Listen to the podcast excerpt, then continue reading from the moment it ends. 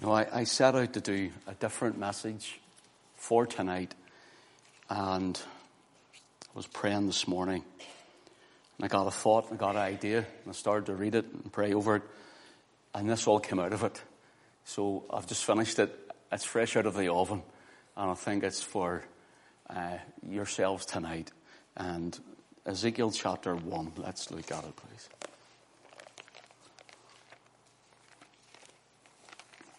I just get it. I'm just going to read the first three verses, but keep your Bible open. Ezekiel chapter 1. Verse 1. Now it came to pass in the thirtieth year, in the fourth month, in the fifth day of the month, as I was among the captives by the river Chebar, that the heavens were opened, and I saw visions of God in the fifth day of the month, which was the fifth year of King Jehoiachin's captivity, the word of the Lord came expressly unto Ezekiel the priest, the son of Buzi, in the land of the Chaldeans, by the river Chebar, and the hand of the Lord was there upon him. Father, just Bring all things to my remembrance, that which you give me today. And from that which I've even written down to, uh, Lord, spark my memory, I pray that your Holy Spirit would do the job instead. And that, Lord, that you would take over and take charge. Speak to every heart. We thank you, Lord, uh, that you come to where we are in our frailty and in our inabilities you come to where we are. So, Father, meet us tonight. Meet us right where we are. And your word, we pray, will find that lodging place in every heart.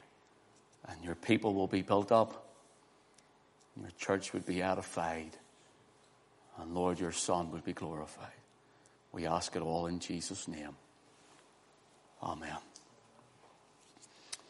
Ezekiel Notice what it says in verse 1. Little couple of little lines. First of all, we see him, it says at the end of verse 1, the heavens were opened.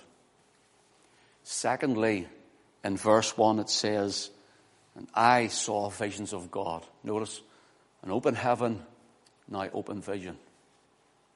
Open heaven, open vision. In verse 3 then it says, the word of the Lord came expressly to Ezekiel the priest and then fourthly, in the end of that verse, it says, and the hand of the Lord was upon him. And the hand of the Lord was upon him.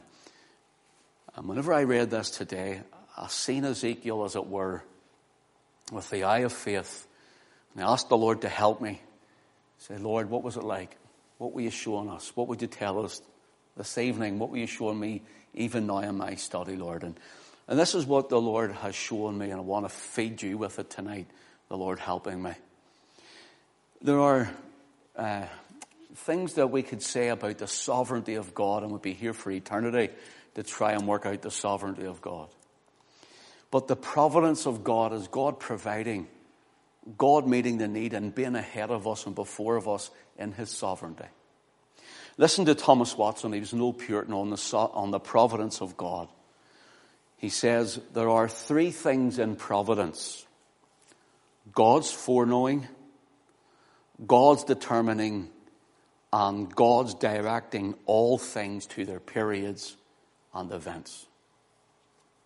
So, in other words, God's providence, sometimes in our life we can't see, understand, or explain, can't grasp or get the grips with why things are in our lives why things are happening for a certain period of time, why certain events have come into our lives. But nevertheless, these things are in the providence of God.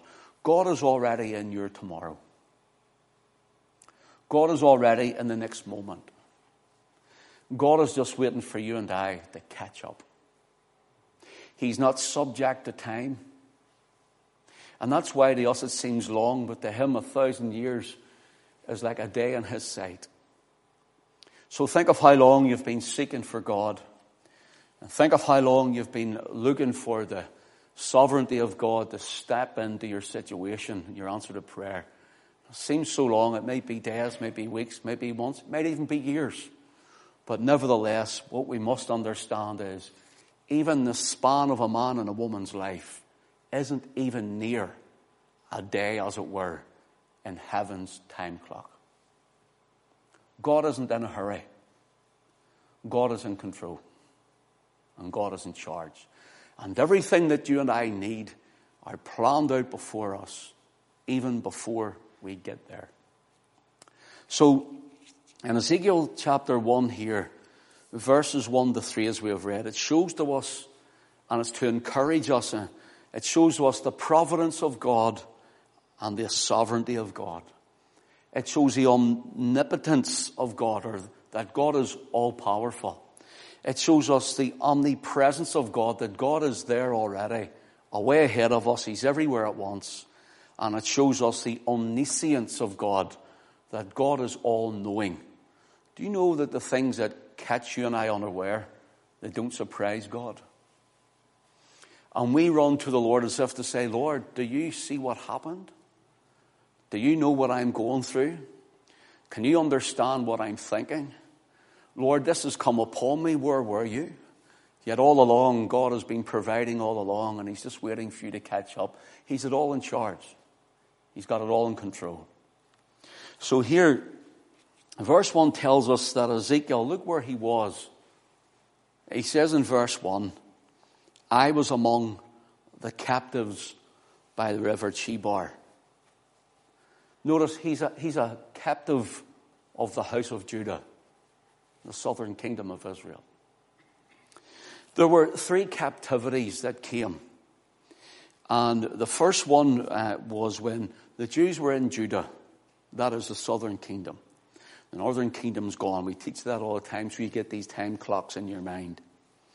But the first captivity taken into Babylon was from Jehoiakim, under King Jehoiakim's reign in Jerusalem. And that's when you read of Daniel and Shadrach and Meshach and Abednego. They were in the first captivity. So the enemy came, the, the armies of Babylon came, and they made an incursion in and took the cream of the crop, if you want, away into Babylon. So then they came back in another one. There's a bit more of a war battle, but they were just defeated, and Judah was overtaken again a second time under Jehoiakim's son, Jehoiachin. now, there are two different people. Jehoiachin. And that's when Ezekiel's taken away captive. So there's already some away before him. There's now a second wave taken into Babylon, which is Jehoiachin, under King Jehoiachin in Jerusalem, king of Judah. And then there's a third one that comes and takes over the whole of Jerusalem, the rest of Judah, under Zedekiah, his reign as the king of Judah. Okay, so there's three main deportments or captivities, if you want, all taken in from the house of Judah away into captivity into Babylon. Zedekiah, if you remember, he was a wicked king. And Zedekiah, the last thing uh, we read of Zedekiah is his sons were killed and he had his eyes burnt out. What an imprint to have in your memory forever. So the Lord had told the people, He had warned them, look, this is what you need to do. This is whom you need to trust. Me, he says. And when the enemy's coming, you trust in me and I will make sure you're okay. Listen to my word, even if it seems that, uh, that Lord, you, you're bringing us into captivity where you're allowing us to be overrun here. And the Lord saying, you know, the rain will fall on the just and the unjust. That's when our nation you know, people say, why does bad things happen to good people? There only ever was one good person, and they crucified him. But at the end of the day, why do bad things happen to seemingly good people as to human level? And it's because the rain will fall on the just and the unjust. That's why on a national level, we need to try and keep the standard of the word and the gospel. Because if we don't, God's wrath will be poured out upon our nation. If you want to get an idea of how some of the people felt when they're carried away, Psalm 137 gives us a good idea. Psalm 137. And listen to the language of this by the rivers of Babylon. Here they are in Babylon. They're now carried away captive. And now here's a psalm from Babylon. By the rivers of Babylon, there we sat down. Yea, we wept when we remembered Zion. We hanged our harps upon the willows in the midst thereof. For there they carried us away captive, required of us a song. And they that wasted us required of us mirth, saying, Sing uh, us one of the songs of Zion. How shall we sing the Lord's song in a strange land? If I forget the old Jerusalem, let my right hand forget her cunning. And if I do not remember thee, let my tongue cleave to the roof, roof of my mouth. If I prefer not Jerusalem above, notice my chief joy. Remember, O Lord, the children of Edom in the day of Jerusalem, who said, Raise it, raise it even to the foundation thereof. O daughter of Babylon, who art to be destroyed, happy shall he be that rewardeth thee as thou hast served us. Happy shall he be that taketh and dasheth thy little ones against the stones. The captives are now at Babylon and they're at the river. And as they're at the river, the trees are all around them.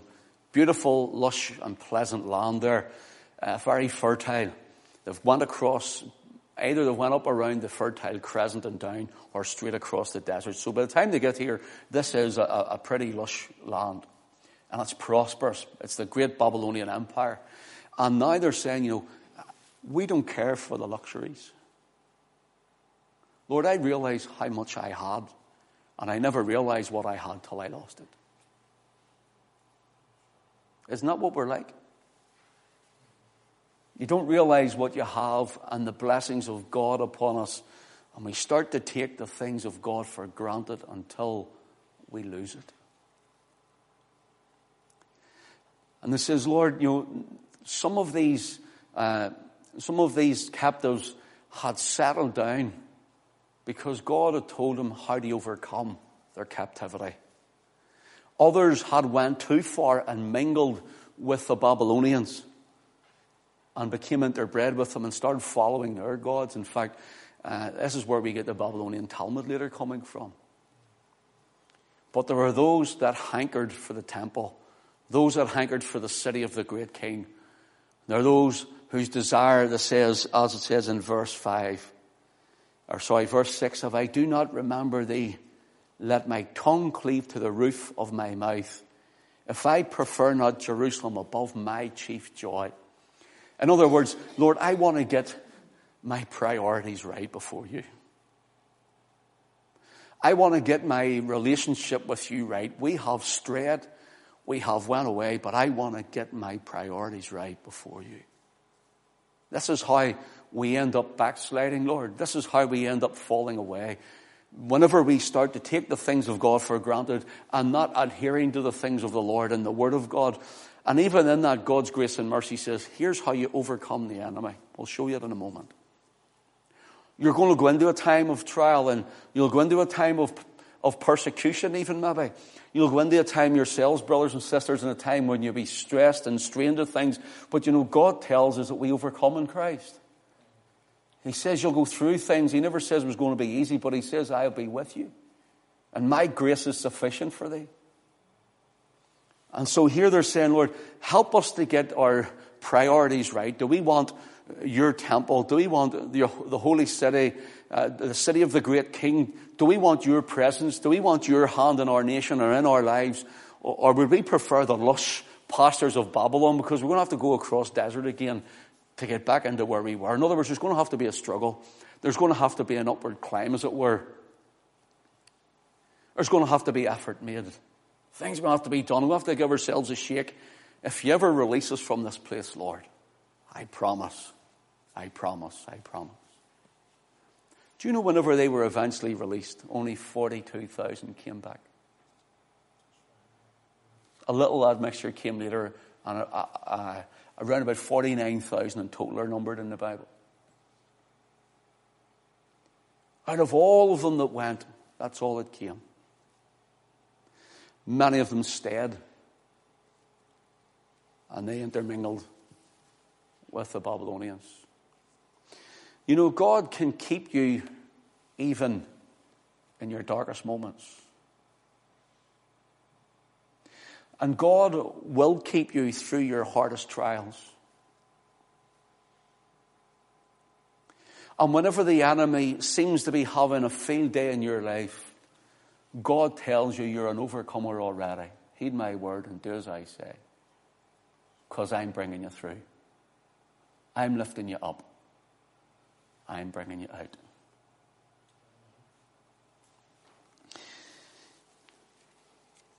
This gives us an idea, Psalm 137, of how they felt. They hang their harps upon the willows. Here's the musicians. Those who had a song for the Lord now have no song at all. And their song, that time of, of heartfelt worship, has died in them. And I can't understand, Lord, how do we get this back? The enemy's coming and saying, Sing to us one of the songs of God now. Oh, how can we sing the Lord's song in a strange land? And you know, and it is hard that whenever someone falls away and is even in the world, how can the, the, the, those who name the name of Christ as Savior, how can you sing the Lord's song if you're living in the world and playing with the world and dabbling in the world? You have no song to sing. When Alice and I were only going out, I told you this before, um, and I lived down in Belfast in a, in a flat. And I used to have Bible studies in the house at two in the morning with paramilitaries all sitting around the city. Drug dealers, paramilitaries, and prostitutes. In fact, we were only married and all of a sudden came in, they're still calling to the door and she was going, she didn't know who was coming next. And one of them was doing really well. He made a profession, he was doing really, really well. And after a period of time, he started letting things slip. And he went into this pub called McEldowney's. It's not there anymore. In Tigers Bay. And so he goes in and he meets a couple of old friends and he thinks, I'm just going to go in to witness to them. And he starts to witness, put in brackets to them, while he's drinking an orange. Then he finds himself the next time drinking a shandy. Then he finds himself drinking a pint. And these boys whom he started to try and witness to says to around the table one time, Let me stop you there. I'm not mentioning his name. Let me stop you there. If this Jesus that you speak of is so good, what are you doing here with us? Partaking of ours. He couldn't answer. He had no song to sing. His song was gone.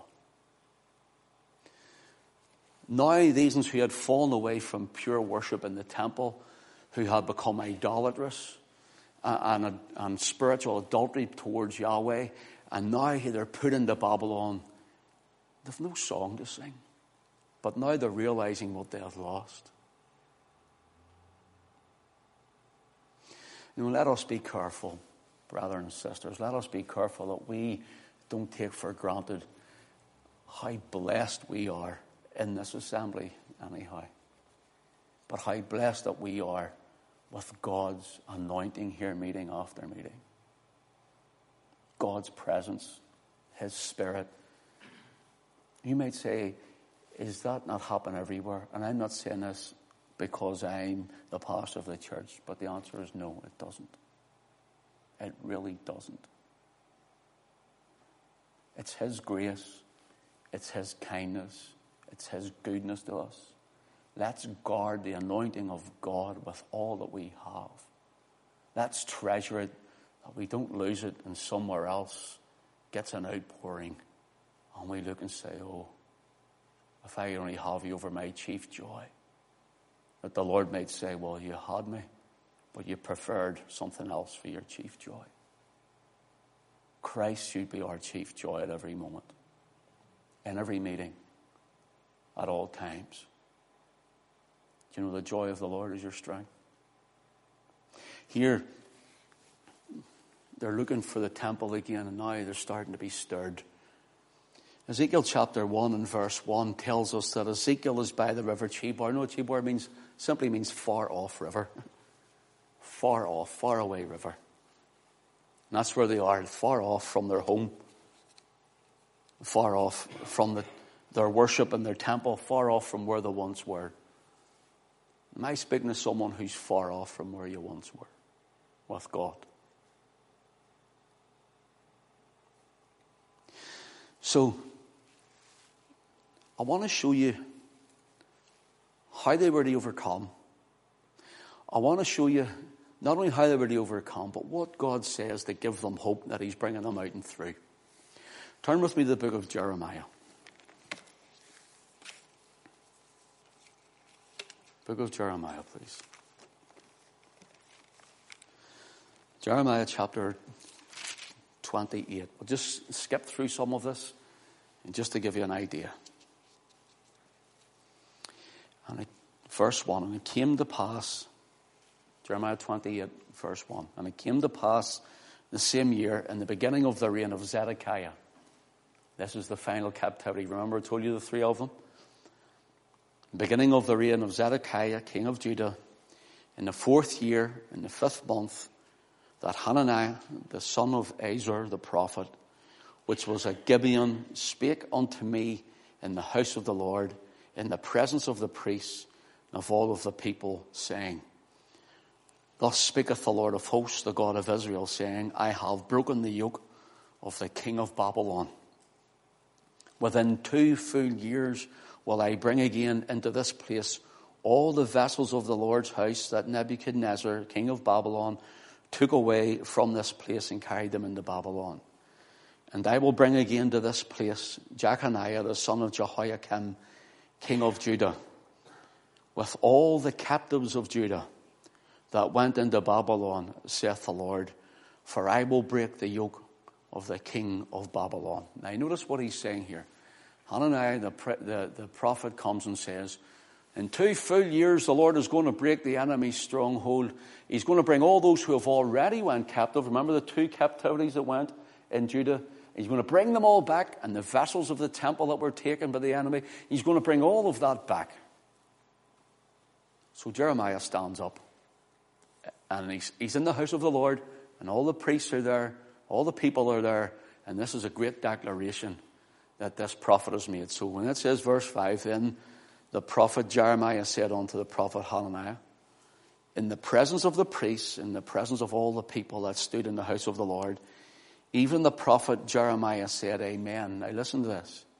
The Lord do so, the Lord perform thy words, which thou hast prophesied, to bring again the vessels of the Lord's house, and all that is carried away captive from Babylon into this place.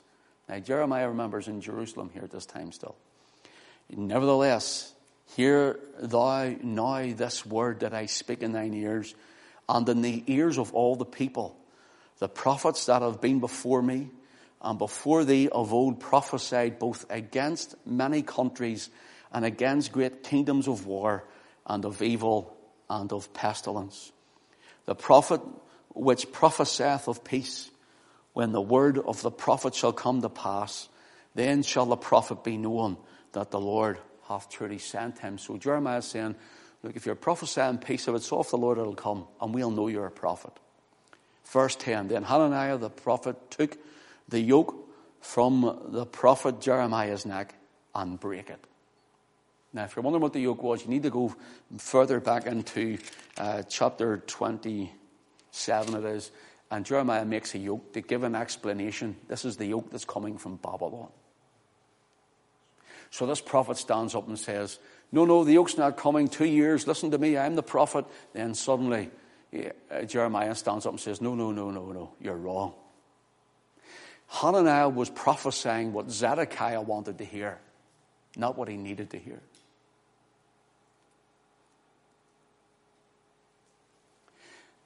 He was prophesying what the people wanted to hear, not what they needed to hear.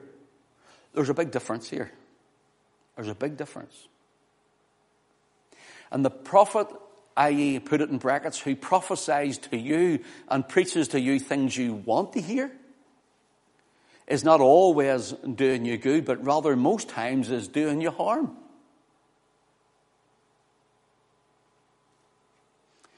Jeremiah is the prophet who's prophesying to them the things they need to hear. And they hate him for it. Now notice this, verse 10. Then Hananiah the prophet took the yoke from off the prophet Jeremiah's neck and brake it. And Hananiah spake in the presence of all the people, saying, Thus saith the Lord, Even so will I break the yoke of Nebuchadnezzar, king of Babylon, from the neck of all nations within the space of two full years. And the prophet Jeremiah went his way. Then the word of the Lord came to Jeremiah the prophet after that Hananiah the prophet had broken the yoke from off the neck of the prophet Jeremiah saying, Go and tell Hananiah saying, Thus saith the Lord, Thou hast broken the yokes of wood, but thou shalt make for them yokes of iron. You see that? The Lord says, now it's going to get worse. You're doing the people no good.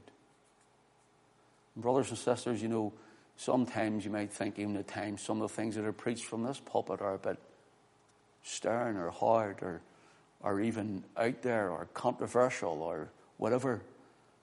But it's what we need to hear, not what we want to hear. It's what the nation needs to hear, not what the nation wants to hear. When we're evangelizing, it's what they need to hear, not what they want to hear. Verse 14, For thus saith the Lord of hosts, the God of Israel, I have put a yoke of iron upon the neck of all these nations that they may serve Nebuchadnezzar, king of Babylon. And they shall serve him, and I have given him the beasts of the field also. Then saith the prophet Jeremiah to Hananiah the prophet, Hear now, Hananiah, the Lord hath not sent thee, but thou makest this people to trust in a lie. Therefore, thus saith the Lord, Behold, I will cast from off the face, I will cast thee from off the face of the earth this year. Thou shalt die, because thou hast taught rebellion against the Lord. So Hananiah the prophet died the same year in the seventh month.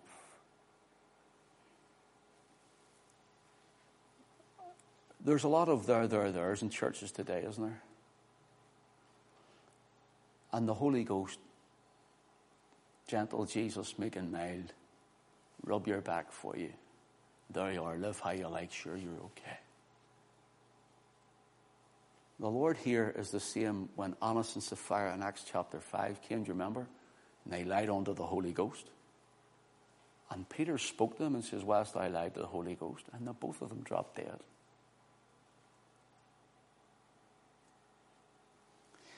Here, the Lord is the same yesterday and today and forever. Now, we know He's a God of love. We know He's a God of grace. But He's a God of holiness. Look at verse chapter 29. Now, these are the words of the letter that Jeremiah the prophet sent from Jerusalem to the residue of the elders which were carried away captives and to the priests and to the prophets and to all the people whom Nebuchadnezzar carried away captive from Jerusalem to Babylon. After that, Jeconiah the king and the queen and the eunuchs and the princes of Judah and Jerusalem and the carpenters and the smiths departed from Jerusalem by the hand of Elasah, the son of Shaphan, and Gemariah, the son of Hilkiah, whom Zedekiah king of Judah, sent unto Babylon to Nebuchadnezzar, king of Babylon, saying, Thus saith the Lord of hosts, the God of Israel, unto all that are carried away captives, whom I have caused to be carried away from Jerusalem to Babylon. Here is how they overcome their situation. Notice this. Build ye houses and dwell in them, and plant gardens and eat the fruit of them. Take ye wives and beget sons and daughters Take wives for your sons and give your daughters to husbands, that they may bear sons and daughters, that ye may be increased there and not diminished. And seek the peace of the city whither I have caused you to be carried away captives, and pray unto the Lord for it. For in the peace thereof shall ye have peace. The Lord says, you know, when you're away captive, it's like when Paul says, I have learned that whatsoever state I am in, therewith to be content. And we think to be content is just to sit there and say, Well, Lord, I'm just going to sit here and we're going to wilt until you lift us out of this.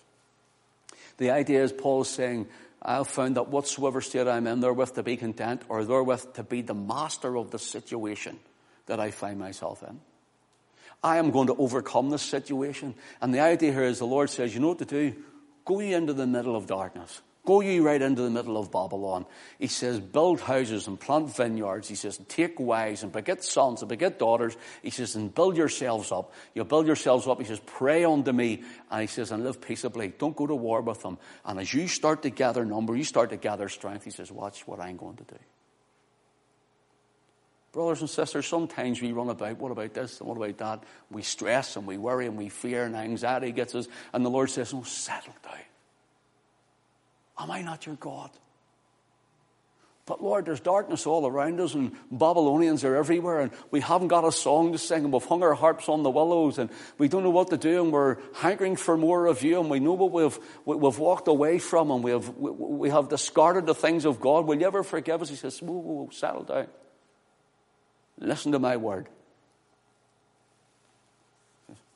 Settle down and gather strength, and trust in me to bring you out.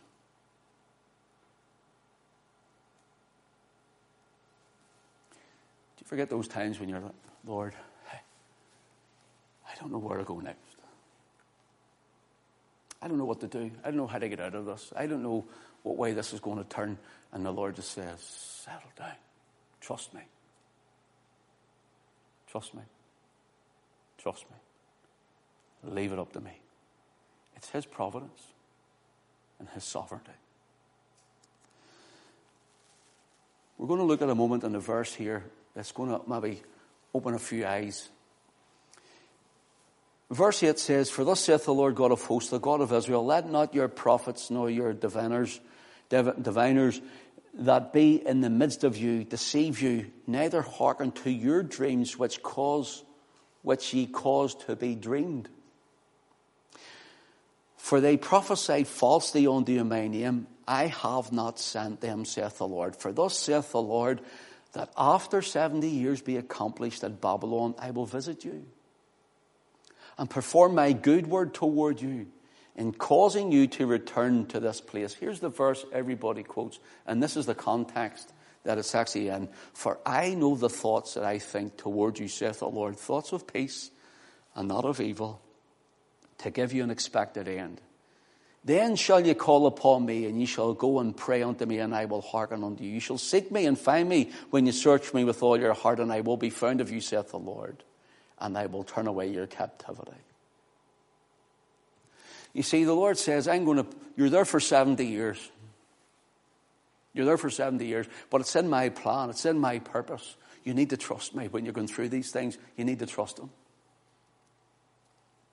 When you can't uh, trace God and, and there's no sense of Him about you, then you trust Him that He hasn't moved. He hasn't changed. He's still there. And the Lord says here, look, if you're going to be an overcomer by settling where you are, you're going to be an overcomer by uh, trusting in me and building and planting, he says, and watch how you start to grow. And it's as if, you know, do you not remember what you did in Egypt? How you became so numerous? And didn't he bring you out from there? Brother, sister, the, the, the God who brought you from your spiritual Egypt, God who brought you from a life of sin, the God who's brought you out of that place, God who's brought you from addiction or God who's brought you from whatever, is He not the God who can keep you even in these dark Babylonian times that you find yourself in sometimes? And He's the one who says, look, settle, don't be, don't be anxious. Be anxious for nothing, and I'm bringing you out. You need to trust me. You need to trust me. He says he has thoughts that are good toward you, plans to give you an expected end. The word expected end is plans to give you a ground for hope. For hope. Daniel chapter 9, you'll find something here. Daniel chapter 9, around 70 years later. Daniel is in Babylon. Remember one of the first captives was taken away in the first wave was taken away?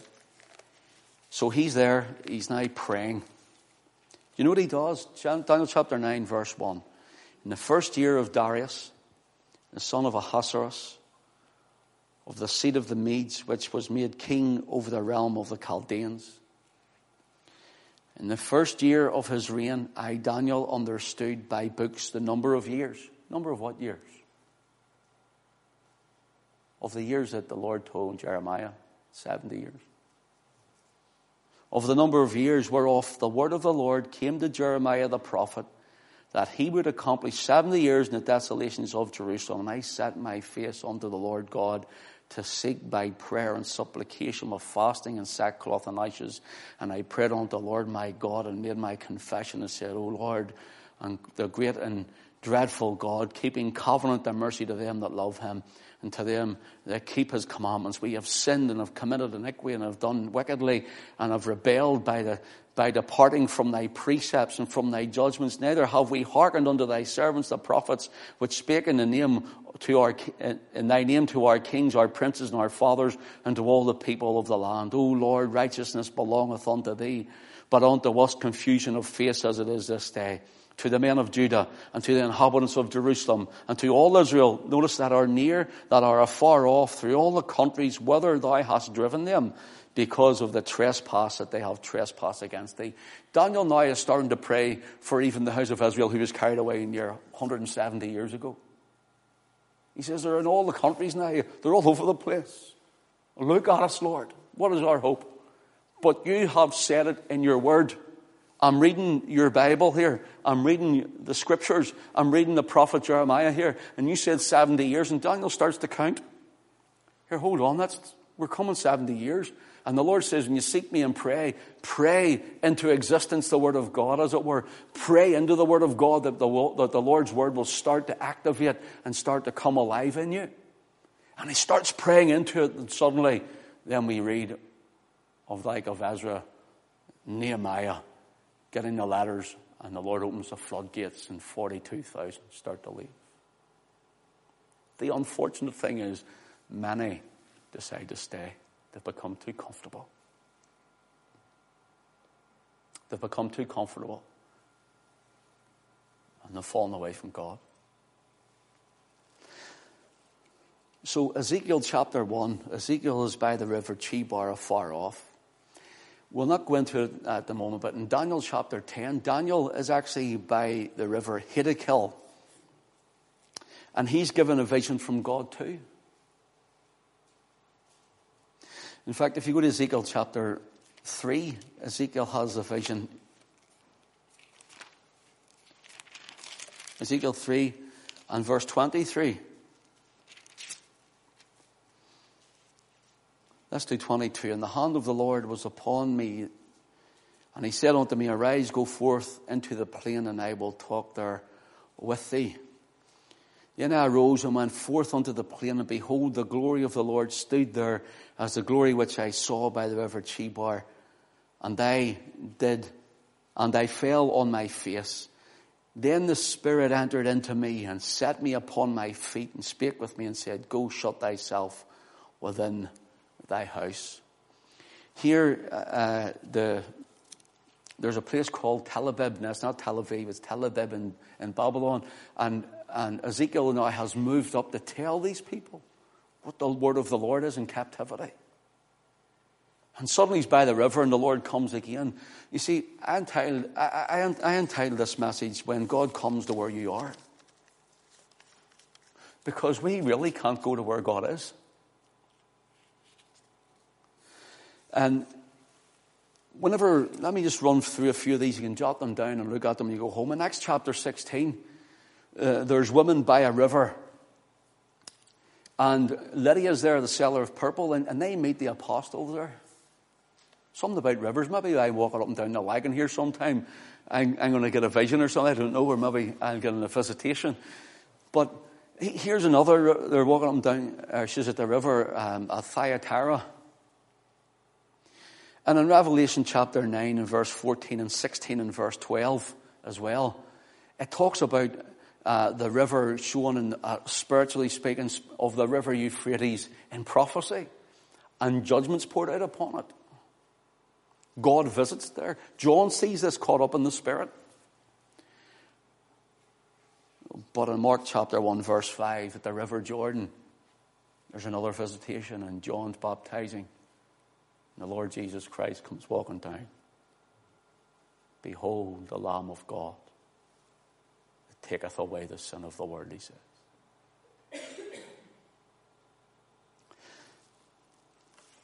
Revelation 22, verses 1 and 2, also speaks of the river of life, of the tree of life, which proceeds from the throne of God and the Lamb. Something to take note of here. With God having to open heaven to Ezekiel, God opened heaven to his son at his baptism as well. This is my beloved son. God opened heaven in a few places in Scripture. I'll talk about it in a moment. But note this this shows man, man's complete and total inability and his incapability to reach heaven on his own merit. To reach God on his own merit. And that every view of heaven that we have, and every hope of heaven that we have, every single hope that you and I have, is all of grace when God comes to where we are.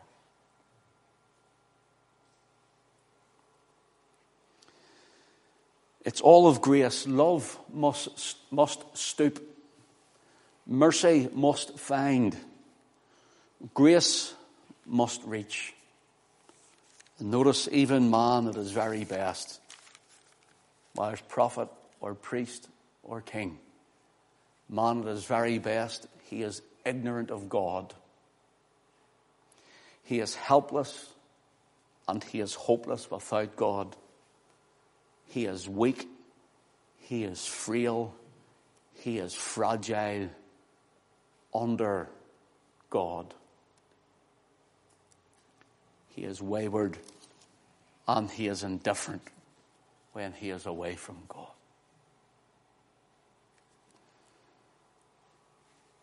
God came to where Ezekiel was. God is where you are right now. Doesn't matter how you're feeling. You need to settle and be an overcomer in it. Say, I'm here, Lord, but you're in control. You're bringing me up. You're bringing me out. You're bringing me through. Moses, remember he killed the Egyptian? And he went into hiding. He was in the backside of the desert, minding Jethro, his father in law's sheep, for 40 years, till God came to where he was.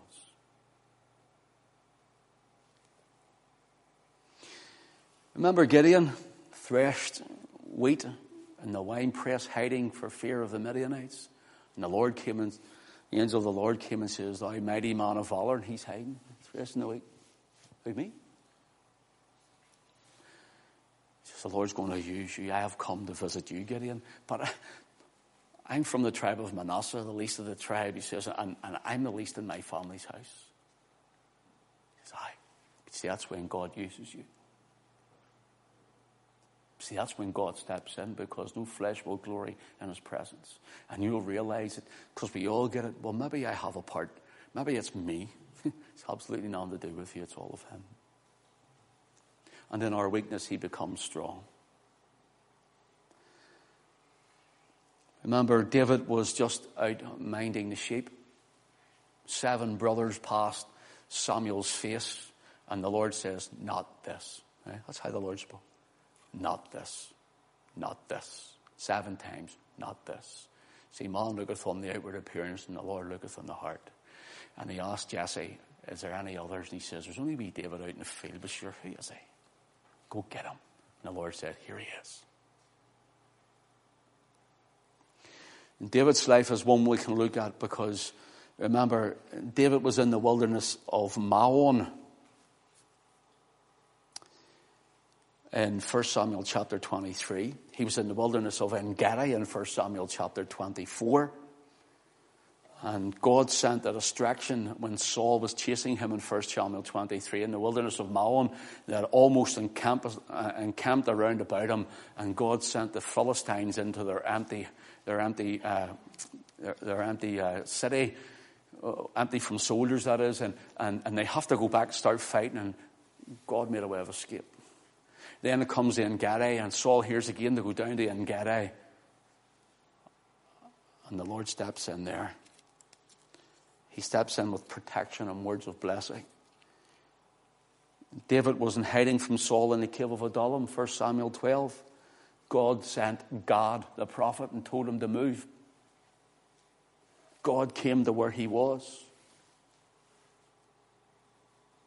You see, God did not forget the time that Samuel had anointed him, whom God had chosen, his own elect says, This is him. And even though there was a period of time, and David must have thought, I've been anointed with oil, Lord, and you're not using me yet. Lord, I've now went and I've killed Goliath. You're still not raising me up to what you want me to be, and I'm not sure of it. The Lord says, Don't run ahead of me, son. It's all in His providence. Did you hear that, brother, sister? It's in His providence. The anointing that happened then was not taken away, it's not revoked, it's not taken off him.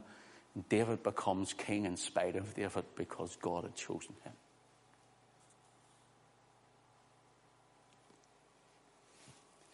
Elijah, the prophet,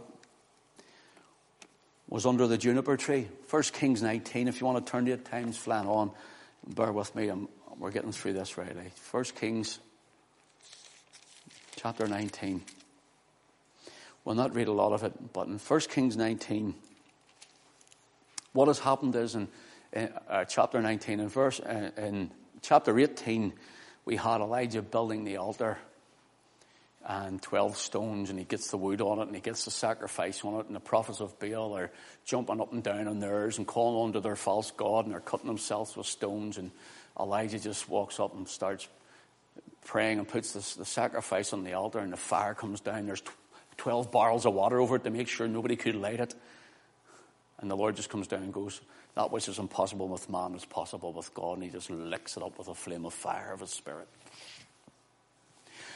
They go and they slay 450 prophets of Baal. And Elijah, he's on top of the world. He's, a, he's invincible. He's invincible. When we get to 1 Kings chapter 19, notice what it says in verse 1 And Ahab told Jezebel all that Elijah had done. Big girl's blouse, isn't he? What do you hear this?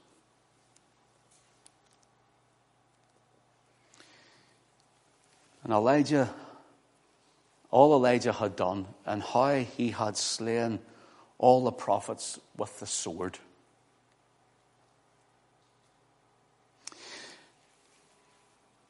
Notice Elijah here and I watch this carefully what he does.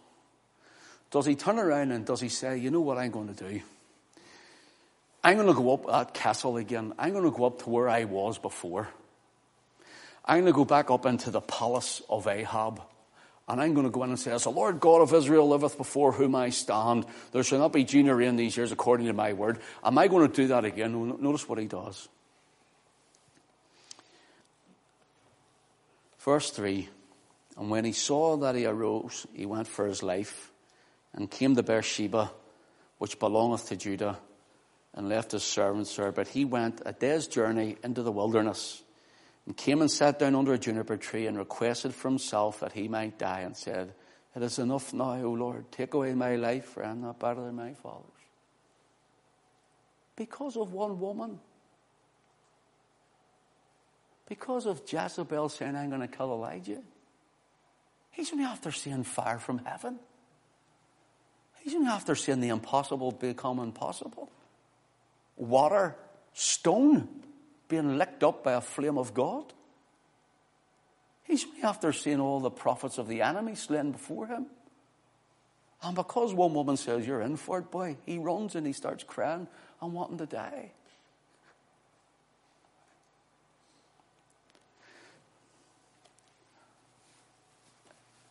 Preacher would understand this better. Jim, you'll understand this. And Orrin, you'll get to understand it. You preach your heart out. And you be standing at the door and everybody's come going, that spoke to me and that helped me and that, I wasn't convicted. Uh, thanks for that and I'm encouraged. And right, that's great, that's great.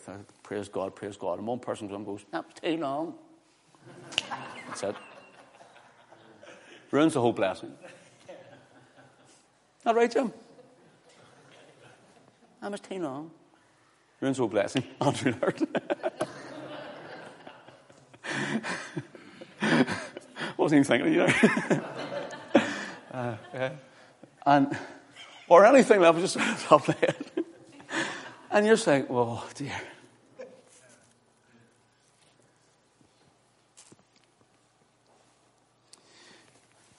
I went to the hospital to visit someone, and they were dying recently. And they were a bit afraid at times as they're humans, you know. I remember sitting with a woman saying, So how are you feeling? How are you thinking? I'm all right and I'm keeping my eyes on the Lord and I'm okay. This wasn't so long ago. I'm doing okay, but suddenly you get a bit afraid. I know God's blessed me. And I said, Well, what has God done for you in the past? Start to tell me. And as she started to tell me, you see the smile coming on her face and starting to be light and bad, started to be encouraged in it starting to count her blessings, starting to look at the family God had given her and the salvation that came to her family and the things that God had done throughout her life and how God had stepped in at times and sensed his presence and just started, the fear started just to go and was leaving her. It was lovely. I says, then suddenly the devil comes to you and says, You're going to die. If this isn't true? I says, and you just sink. He says, yeah. I said, do you see Elijah? He built this altar. And the fire of God, and I told her the whole story, and the fire of God came down and licked it up, and he was on top of the world. Because he could see and knew the power of God.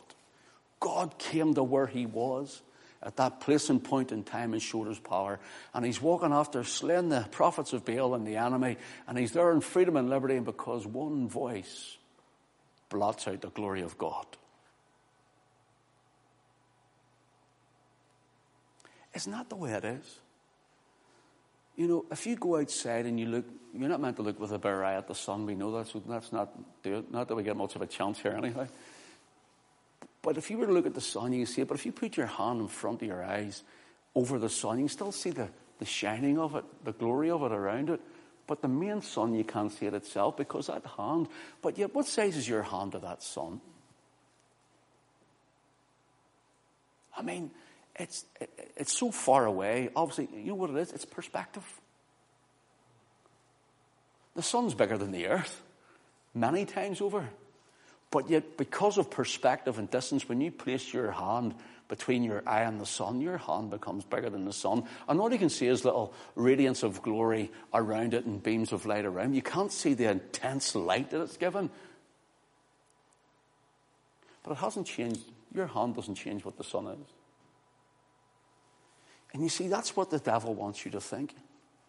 God's doing this, and God is here, and God is blessing you there, and God has come through before for you, and God has built you up, and God has encouraged you on, and God has done great things for you, maybe even miracles in your life, and God has saved you and forgiven you and cleansed you, justified you, and, and, and all of these things. And you're standing righteous in Christ, and, and suddenly one wee hand of doubt comes in and blots out the whole glory of God in your life. If you get a white sheet, pure brilliant white, and you hang it up on the line,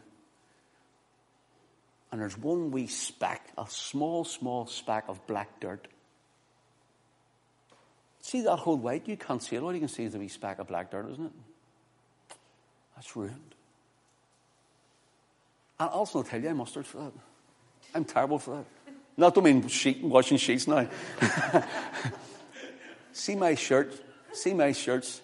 See if I'm washing a shirt. Or if I, no, no, don't wash the shirt. no, don't wash it. I iron my own shirts. If I iron that, no, sorry, don't, don't wash it. If I'm ironing a shirt after it's been washed, see if there's something that's just a wee dot on it, I won't wear it. I can't see the crisp, crisp shirt. All I can see is the wee dot. I can't wear that. And she would say, You can't even see it. I said, No, but I know it's there. You see, brother and sister, you know it's there. Lord, this is terrible. And the Lord says, Look at my glory. I can't see it because look at that wee speck there. It's in front of me. It's a hand. It's a word from Jezebel. Oh, woe is me. I wish I was in need here. I know better than anybody else. You see what I'm saying? But God came to where he was. Don't let the devil pull the wool over your eyes. Don't let him give you his tricks. Stay with me. I'm finishing. Thank you for your attention. This time's gone. What about Elijah under the juniper tree? And then after this, he falls asleep, and the angel of the Lord wakens him, comes to where he is, bakes him a cake. Elijah, arise and eat, for the journey's too great for you. The Lord knew, look, you're not going to make it. You need to eat. And then he slept, and he done the same again. He got up, and away he went. And next thing we find him in a cave. And he's hiding in a cave, and the Lord comes to where he is again. He says, What dost thou here, Elijah? You doing? Why are you hiding? Why are you fearful? Why are you worried? Why are you anxious? Lord, Jezebel's still out there. I'm your God. What's wrong with you, Elijah? Then the Lord says, Go down and anoint uh, Hazael and then Jehu, and he's to go down and anoint Elisha. And where do we find Elisha? Twelve yoke of oxen, and it says, And away Elisha with his yoke of oxen, twelve of them are in the field, and who's the one, who's the last tram? Who's the one who's put to the back of the queue? Elisha. The one at the back of the queue. Or he's walking, going with his oxen, he's the twelfth. But you see, what the devil doesn't realize is that number 12 is God's perfect government. God's governing in his life. And Elijah comes and anoints him. God comes to where he is. And Elisha gets double the portion. So when God comes to where you are, he knows where you are. He's sovereign. His providence has went ahead of you. Do you think Elisha knew when he that he's playing that field? Do you think that he knew when he's looking at the other end of that field and he gets there and he turns around, he's going back the other way and he goes, line number 456,231, 456,232. And that's my day. One up, one down, one up, one down, one. Here we go, another time. And the Lord says, I have a plan for him. and He doesn't even realize it. He doesn't even know it. And then one day, God sends Elijah to anoint Elisha.